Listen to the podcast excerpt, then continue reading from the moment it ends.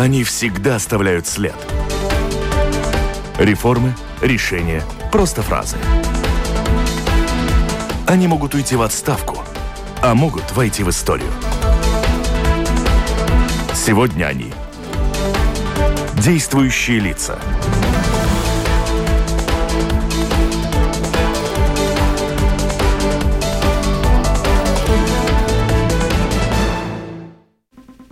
Здравствуйте. Лидеры тридцати стран НАТО соберутся в Мадриде двадцать девятого-тридцатого июня. На этой встрече должны одобрить новую стратегическую концепцию НАТО. О мадридском саммите, о его значении, об изменении отношений НАТО и России, что из себя представляет позиция поддержки странами НАТО Украины, учитывая, что в боевых действиях в Украине НАТО не участвует. Вот ФРГ и во Франции теперь планируют глобальное перевооружение своих армий. Не будут ли повышены требования к уровню вооружений во всех странах НАТО? Обо всем этом говорим сегодня в программе «Действующие лица» с помощником генерального секретаря НАТО Байбой Браже. Здравствуйте. Добрый день, Лабден. У микрофона автор ведущая программы, журналист Валентина Артеменко. В студии вместе со мной работает мой коллега, журналист Латвийского радио четыре Евгений Антонов. Добрый, Добрый день. день. Оператор звукозаписи Рейнис Будзе. В самом начале хотела бы вас спросить, много ли женщин работает в аппарате НАТО и как вы оказались там? Вообще в НАТО как таковом достаточно женщин, в то же время недостаточно. Как всегда, это как посмотреть. Кто хочет половину, чтобы работающих были женщины, другие хотят больше. В моем э, департаменте шестьдесят процентов женщин. Так что, я думаю, это хорошо. Даже готовясь к этой программе, поняв, что мы говорим о НАТО, первое, о чем я подумала, что мне партнеры журналистские на эту программу уже непременно мужчина, который будет в военных делах, понимать немножко больше, чем я понимаю. Как вы на это решились? Вас приглашали? Был ли конкурс? Стремление у вас? Было, был, конечно, конкурс, была вакансия. Вот одного из шести помощников генерального секретаря я решилась попробовать и получила работу через, конечно, очень острые конкуренции и так далее. Но получилось. Так что возможно. Все возможно, если очень хотеть ну, и попробовать. Бывает. Женщины как раз такие военные дела в какой-то мере сердцем тоже решают. Знаете, женщины так же, как мужчины, и мы видим сейчас вот это от русской войны в Украине. Конечно, женщины и безопасность – это одно и то же. Так что женщины должны быть и около решений, не только о консеквенциях войны. Ну и мы решили с Евгением начать с проблем, с вопросов по Украине. Там несколько блоков. Я никак не могу понять, что означает поддержка НАТО Украины в ее противостоянии России, в то время как НАТО, и это декларируется постоянно, не принимает участие в каких-то боевых действиях. Как это рассказывается? НАТО – политический милитарный военный альянс, у которого главная задача – защита союзников. Это самая главная задача. Это вот три основные задачи НАТО. Первая – коллективная защита. Вторая – менеджмент, руководство кризисов. И третья – сотрудничество с партнерами. И это все три задачи, конечно, существуют вместе, но то же самое в, в нынешней ситуации, когда вся безопасность Евроатлантического союза поменялась, конечно, самое главное, чтобы все союзники, все тридцать союзников знали и осознавали, что их интересы, их безопасность святая. И что весь один миллиард человек, которые живут в НАТО, и все эти территории НАТО защищены, и, если необходимо, со всеми мероприятиями, которые возможны. В это же время, конечно, поскольку атака России на Украину поменяла всю эту безопасность в Европе, конечно, союзники НАТО очень помогают Украине. И помогают Украине на основе юридической, политической и, и всей другой, поскольку Украина существует свое право защищать себя. Она встает против агрессии, против атаки. И это уже учреждено э, в Гарте ООН, что такое право государства себя защищать дает возможность другим государствам помогать. И поэтому мы говорим, что НАТО, как НАТО, конечно, не часть войны в Украине, но в то же время и НАТО, и союзники очень Украине помогают, поскольку там есть и юридические, и политические, и другие основы это делать.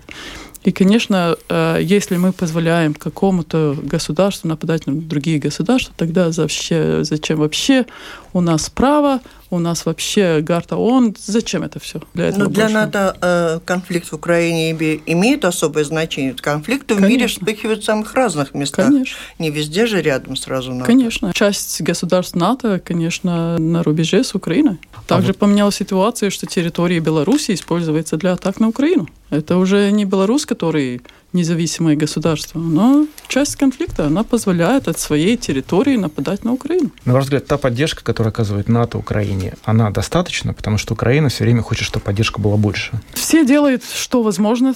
Многое не попадает в сферу, которую действительно вы читаете или в медиах, или, или слышите по радио и так далее. Помощь идет большая. Конечно, всегда вопрос, достаточно ли, недостаточно. Это Но это поддержка. Факт, что Украина смогла сопротивляться этой атаке, во-первых, во первом этапе отразить нападение на Киев и на север Украины, и сейчас на востоке, где Россия законцентрировала свои силы, что россияне обновили, что уже в начале мая это будет решено. Но сейчас уже середина июня, и украинцы, мы, как мы видим, в то же время держат ситуацию, держат территорию. И Но это кто принимает решение? Чем, просто не одну, дают им другую. Кто принимает решение о том, чем помочь, чем не помогать? Есть на уровне НАТО ну, какое-то общее такое видение, чем помочь в первую очередь, чем вторую, какая страна будет поставлять оружие, какая нет? Координация идет, там уже разные форматы, есть которые по летальным, по военным подставкам, по не по военным подставкам, разные методы координации идут. И, конечно, союзники разговаривают не только, не только союзники, но и партнеры. Мы знаем, что Австралия и другие государства тоже представили свои э, военные способства и другие, э, другую помощь Украине. Потому что военная поставка – это часть. Надо же сопоставлять и тоже и пайку, и логические, логистические способства и так далее, и так далее. Там же разные нужды Украины, которые есть. То есть есть какой-то координационный центр, где все эти помощи как-то… Разные центры, да. Разные центры. И с Европейским Союзом, и с другими партнерами, и так далее, и так далее. То, что нужно, есть украинцы… предоставляют то, что им нужно, и там уже союзники и партнеры координируют кто, что, как и так далее. Знаете, самое главное всем сознавать, что когда бомбят людей, им нужно все. И помощь нужна вся. Ну вот касательно координации, вы сказали, что она есть. Много сейчас говорят о необходимости поставки Украине тяжелых вооружений, в частности из Германии, которые вроде бы не поставляются или поставляются не так быстро. Этот вопрос координируется на уровне НАТО, когда немецкое тяжелое оружие попадет на территорию Украины? Знаете, вот не буду сейчас о разных союзников mm-hmm. вот там вникать в детали, но союзники между собой разговаривают, и особенно наши военные между собой разговаривают, и разговаривают с украинцами и так далее. Так что, как я говорила, есть часть, которая попадает в сферу медиа, и есть часть, которая не попадает. Но, как мы видим, факты, факты на земле такие, что Россия не смогла осуществить то, что она хотела. И это самое главное, чтобы э, эта политическая единость э, всех стран, которые действительно хотят, чтобы существовало какое-то международное право, и чтобы был мир в нашем государстве, в других государствах, и чтобы возвратился мир э, в Европе, чтобы это политическое и другое единство продолжалось. Я думаю, это самое главное, что э, для нас как индивидов и нас как государств, что мы осознали, что это и для нас каждого очень важно, но и важно как для наших государств и как всего международного общества.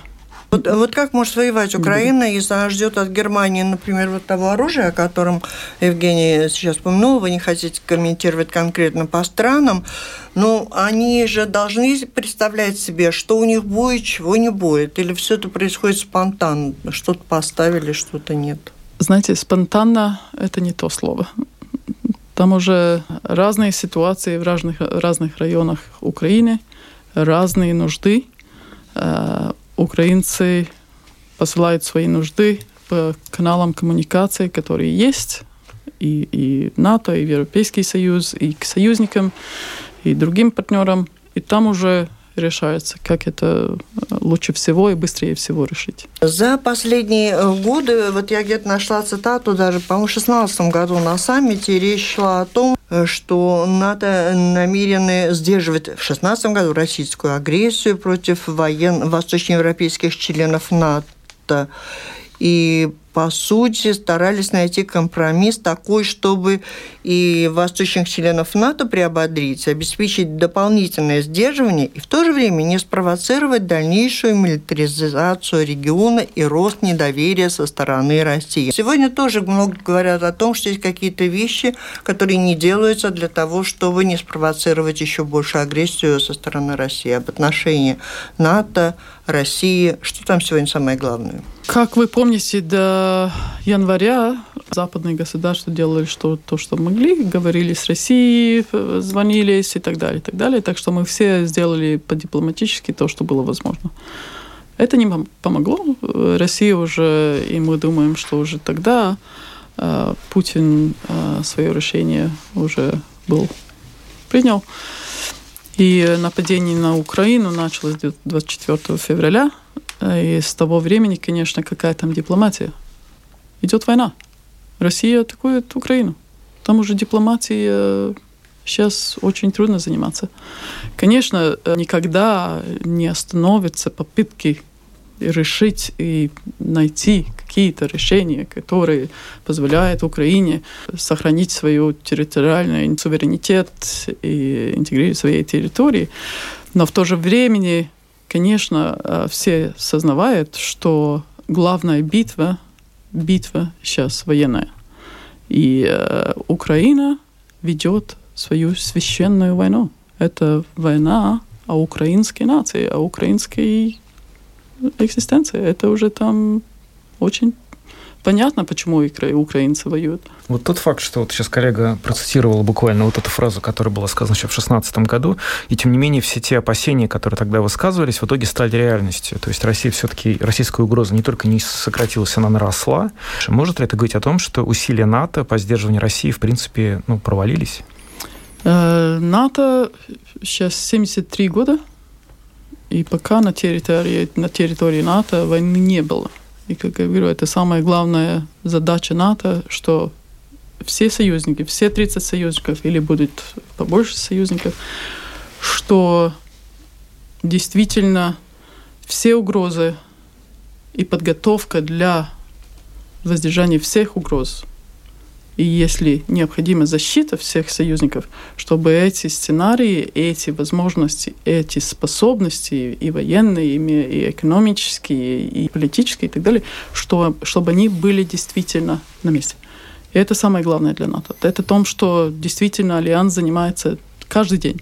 Отношения с партнерами, отношения с остальным миром очень важны, поскольку угрозы, как мы, как мы сейчас видим, энергетическая безопасность, киберугрозы, нападения в информационной среде. Все эти нападения, конечно, не знают больше каких-то территориальных рубежов. И в этом смысле, конечно, обмен информацией, понимание, что происходит, как эти угрозы работают, как эти нападения, которые не кинетические только, но и гибридные, как и кем они существуют, и какие самые лучшие, как их отражать, как приготовиться, это, конечно, где все партнеры и так далее очень, очень важны.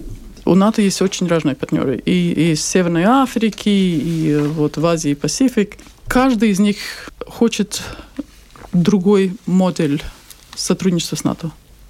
Например, с Австралией очень сильный тоже защитно-военный ракурс, но также гибридный.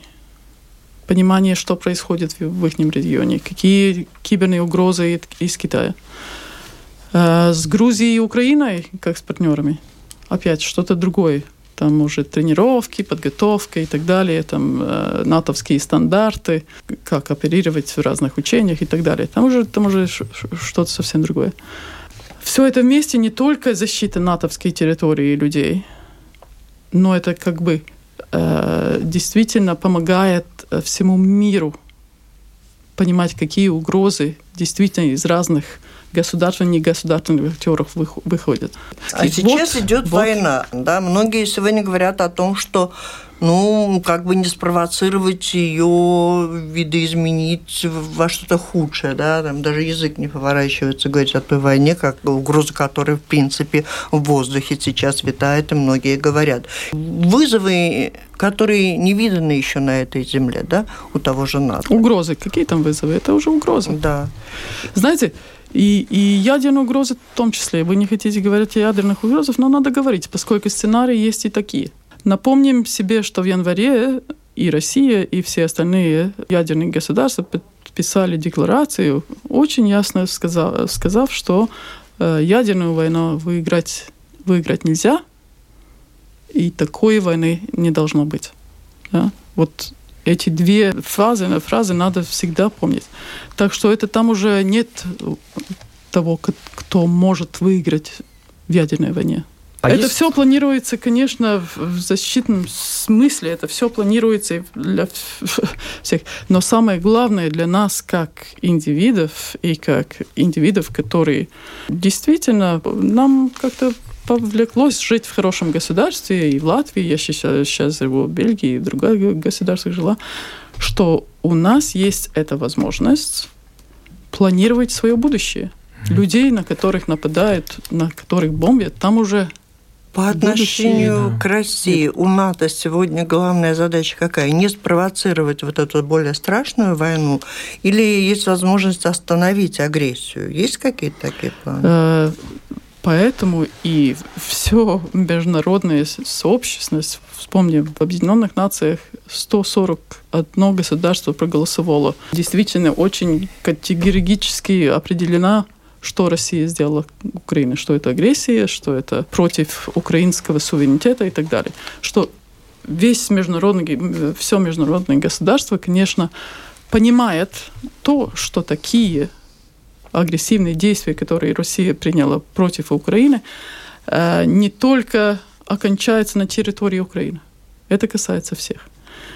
И поэтому не только это политические единства, но и очень практические все шаги и, и военная помощь, и невоенная помощь, финансовая и такие другая помощь важна, чтобы Украина решила, когда победа за ней, как окончить войну, это будет украинское решение. Это не будет ни наше решение, ни натовские, ни, ни, ни другое. И самое главное, чтобы Украина знала, знала, что это победа, что то, что она решит, не позволит России атаковать ее опять. Вы сказали, что есть разные сценарии. Есть ли сценарий, в котором НАТО напрямую вмешивается военным образом в конфликт на территории Украины, невзирая на ожидаемую реакцию России? Сейчас самое главное — помогать Украине. Это то, что самое главное, то, что... Опять, это не только союзники, Европейский Союз и другие, другие актеры делают. Самое главное — помогать Украине защищаться, э, вести эту священную войну. Вся работа идет на это. По-моему, мы уже дискутировали с некоторыми латвийскими журналистами, что начать и вывести эту войну и за границу Украины, и начать какой-то конфликт, который побольше, не поможет Украине войну выиграть. И поэтому очень э, практическая э, такая работа, чтобы действительно все, как я сказала, сценарии есть разные, защитные сценарии. НАТО, э, политический военный альянс, который защитный альянс. Так что сценарии есть разные. Но э, ни в какой-то момент э, мы не дискутируем о том, что НАТО будет часть войны в Украине. Или сколько долго Россия может. Потери на российской стороне огромные. Огромные. Около трети сухопутных войск потеряно. Поэтому сейчас Россия пытается э, мобилизировать людей из Донбасса и посылать их на фронт. Там уже в оккупированных территориях, на улицах, вот парни как вас забирают в автомобилях и посылают в российских униформах на фронт. Да? Так что там уже с каждой оккупированной территории, там уже они питаются, сам, своих солдатов не хватает, там уже посылают эти э, э, солдаты из оккупированных территорий. Но опять э, возвратимся к самым главным. Эта война касается каждого. Каждого, который хочет жить, жить в мире и во всей территории НАТО или в других местах, поскольку это действительно о порядке мира, о, о респекте тех обязательностей, обяза- обязательностей, которые государства решились взять на себя.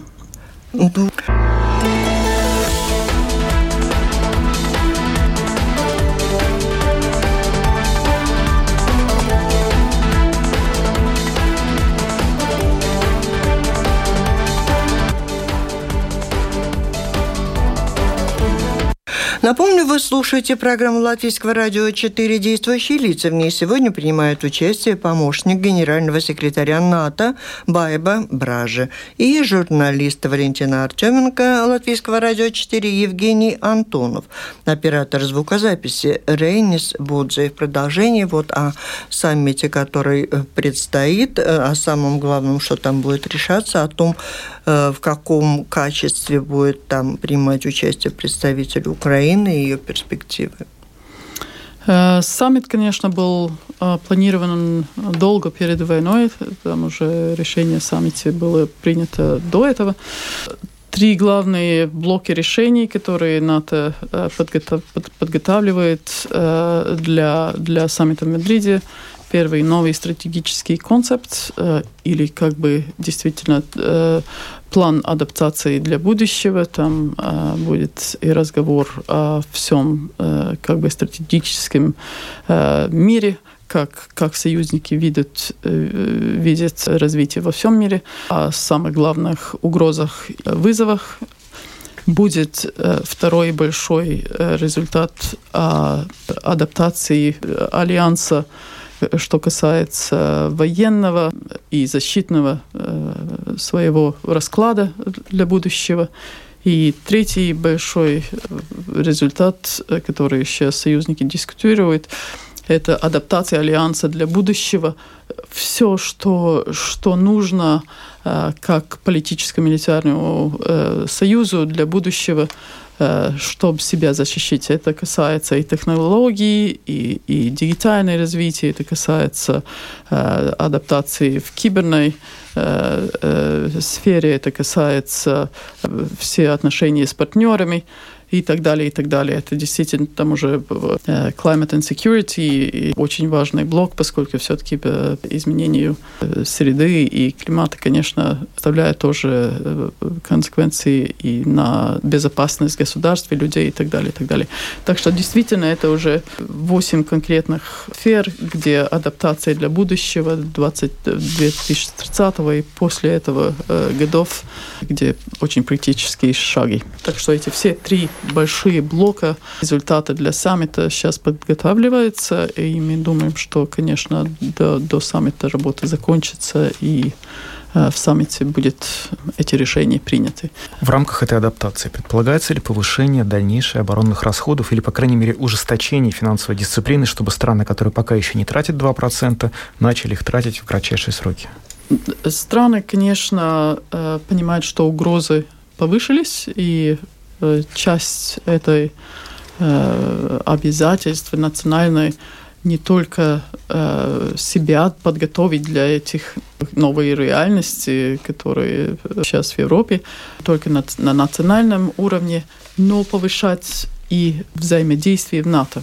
И, конечно, э, часть расходов на защиту – это только одна часть. Э, там уже также важны процедуры, как на, на национальном и на натовском уровне государства работают с, друг с другими, какую информацию, какую разведочную информацию, в каком времени действительно возможно обменять и так далее, и так далее.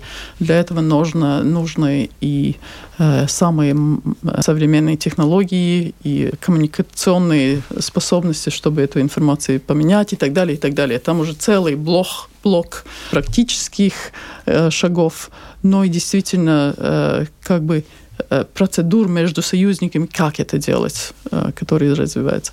И, конечно, э, развивать э, военные способности, которые самые лучшие, которые самые современные, поскольку это позволяет не только сохранить массу расходов, которые будет позволяться на защиту, но в то же время качество, да, что эти способности, которые есть, эти самые-самые-самые современные.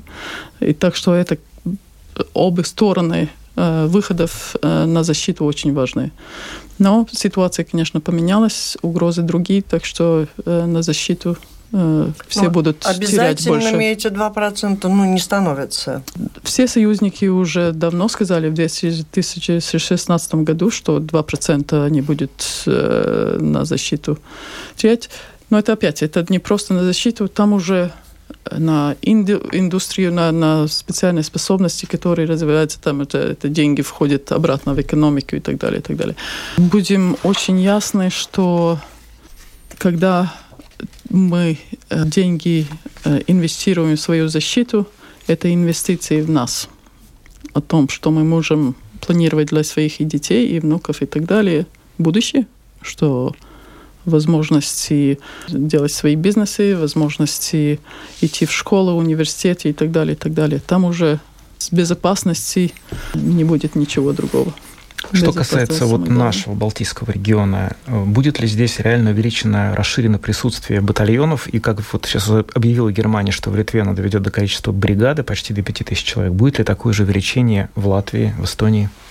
Это все постепенная работа, и, конечно, союзники и НАТО, и латвийские представители очень тесно работают, чтобы в каждом государстве в зависимости от уровня угроз был тот комплект, который нужен для, для воздержания и для защиты. Ну, потому что Германия, Германия в Литве, да? Да. Это результат того, что Литва очень старалась, работала, или потому что Германия может себе это позволить. Это получается, что все зависит от того, военное подразделение какой страны находится в той или иной стране. Вот. То, что делается, как делается планирование в НАТО, военное планирование, конечно, вот главный командир сакюр смотрит на всю свою зону ответственность. Это не только Балтия, это все, это ну. Северная Атлантика и так далее, для Португалии и так далее, и так далее, все. Средиземное море и, и Северное и так далее.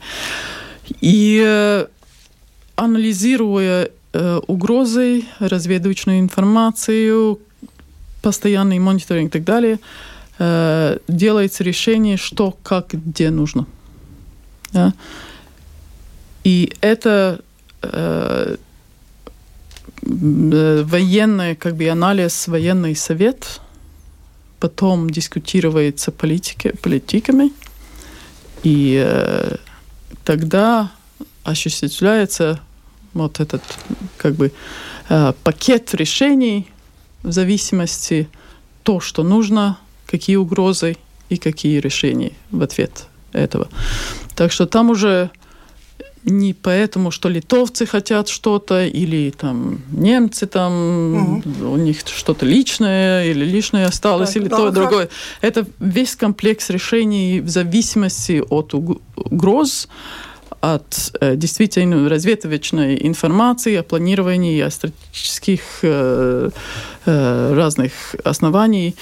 И тогда уже э, размещаются те силы с такими способностями, которые нужны. Ну, и их сил должно хватить и на Латвию. Да-да, да-да, конечно, mm-hmm. конечно. А то, что вот сейчас первый получает именно Литва, это означает, что принято решение на основании анализа, дискуссии, что в Литве ситуация с безопасностью хуже, чем с Латвией?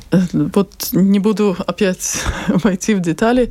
Это разные решения, которые останавливаются в разных регионах. У нас, например, сейчас в Латвии, по-моему, сколько? одиннадцать государств уже в, в, и в Адаже, и в других местах. Постоянно меняется количество, сейчас не да. могу сказать. Там уже, знаете, у нас треть альянса в mm-hmm. Латвии. Да? Что было по-другому в Литве. Да? Так что разные модели в разных государствах. Mm-hmm. В Болгарии, Рума... Румынии не было вообще солдат других государств. Но это да? не значит, что они были не защищены. То есть это они не значит, что они, они не были. Но сейчас, поскольку угроза повышалась, и в Словакии не было. Так что вот сейчас угроза повышалась, и есть другие решения, есть э, вот комплект, который, который нужен. Так что, так что и в Латвии эти решения, которые подготавливаются, они будут, часть уже есть, будут еще и разные способности и так далее. Больше деталей войти невозможно, но, но это не какой-то константный один данный, который существует. Mm-hmm. Там уже это постоянный мониторинг, постоянное изучение всех мероприятий, которые... Да, но защита – это не только количество военнослужащих, но еще и качество вооружений, которые есть в их распоряжении. Вот страны Балтии давно уже просят НАТО, чтобы им были предоставлены более современные вооружения, в частности, средства ПВО, средства противокорабельной обороны. Можно ли сказать, что вот сейчас пришел момент, когда на саммите в Мадриде эти решения будут приняты? Потому что мы говорим об очень больших, очень дорогих сделках, дорогих оружиях. Решения разные. Вы, наверное, слышали, что Испания уже решила дать Латвии свои способности, которые воздушной обороны. Часть воздушной обороны уже есть в Латвии. Так что, опять, это разные capabilities, которые называют на английском, разные мощности, которые существуют для разных сценариев. Латвия тоже должна инвестировать и те э, нужды, которые существуют. И я очень рада, что правительство решило повысить защитные э, ресурсы на два процента из, из джи ди пи, так что это правильное решение. Евгений говорит, э, страны Балтии давно хотят, нуждаются, обращаются к НАТО, чтобы им предоставили. Что за всем этим стоит? И странам Балтии предоставят, кто-то подарит подарок в виде замечательного какого-то вооружения, Патриот. или даст, будет дано разрешение, и мы сможем это приобрести. Вот в чем там? В зависимости от угрозы и военно, и политически планирование тогда делает решение. Окей, есть угроза, значит, угрозу лучше всего воздержать или, если необходимо, защищать следующим образом. Тогда решается, какие ресурсы, какие мощности должны быть предоставлены на земле, в воздухе, на море и так далее, и так далее. Не забудем, что сегодняшние возможности, которые есть, не значит только, что если есть солдаты на земле, то это значит защита. Сейчас уже и, и ракетные возможности, и, и из воздуха, и земли, и из, из моря, там уже совсем другие, чем это было. Так речь идет лет, о поддержке лет. такой реальной, материальной? Речь, речь идет о том, что постоянный анализ, постоянное понимание угроз приводит к решениям, которые должны произойти на Земле, в воздухе, в море, и в, другие, и в кибере, и в, в космосе, и так далее, чтобы защищить, если необходимо, всю территорию, все, все, все, весь, Заявление господина Путина о том, что он хотел бы восстановить территориальную империю, это можно рассматривать как серьезная угроза нашим территориям? Ну, я думаю, для, для нас в Латвии это уже не, не сюрприз, да? По-моему, потому ну, что люди... четко сформулировано. Но для других, и для шведов и других, по-моему, и, может быть, для германцев и так далее, может быть, и для немцев это и более тогда ясно, что действительно это не то, что они что-то не поняли когда-то, но это действительно амбиции этого э, руководителя этого государства, который, ну, он сейчас... сформулирован, сформулировал опять вербально своих э, но там сейчас вообще дискуссии в России, сколько я там посмотрю, э, все эти э, ток-шоу и так далее, это, конечно, ну, примитивность, это уже ужас какой-то, там уже для ментального здоровья лучше не смотреть. Да, вопрос про дальнейшее расширение НАТО. Как повлияет на план расширения НАТО нынешняя ситуация? Те страны, которые надеются войти, они теперь получат больше шансов войти в альянс, или, наоборот, все этот процесс остановится? И если ясность за Финляндией, Швецией и Турцией. Если бы есть возможность, прочитайте устав НАТО. Только четырнадцать пунктов, очень короткие, очень действительно с юридической техникой. И вообще это образ, как надо международные договоры писать.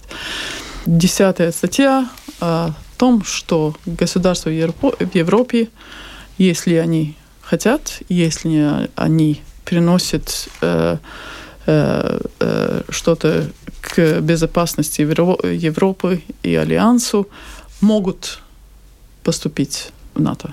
И это мы называем открытой дверь НАТО. Этот э, впервые формулировалось э, э, в саммите в Мадриде восемьдесят шестого года, что натовская дверь, э, натовская дверь э, открыта.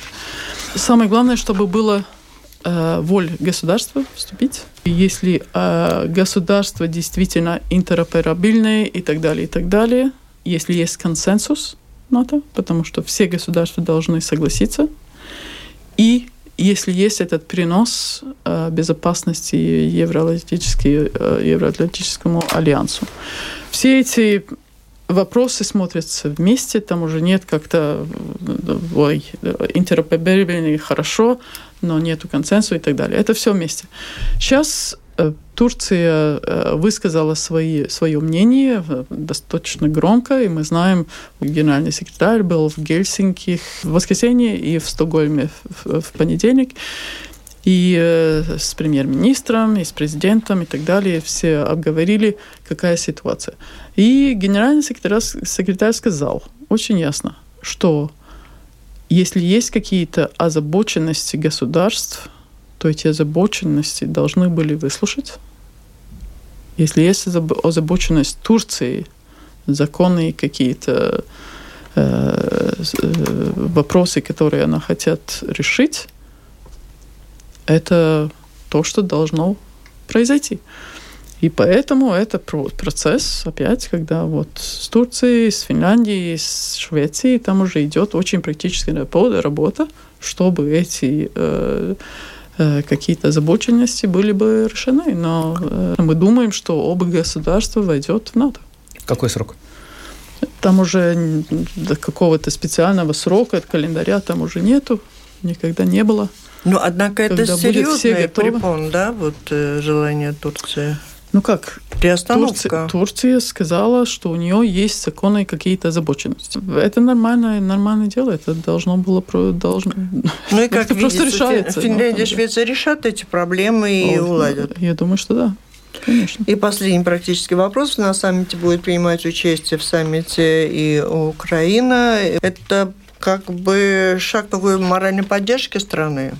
Знаете, э, по-моему, то, что Украина сейчас делает, это, это героизм, это что-то то, что такое, что все не только должны поддержать, но должны смотреть и действительно для, для себя каждого выводить для себя какие-то уже э, понимания, что если нужно свободу защищать, то нужно и можно и с оружием, и с всем другим.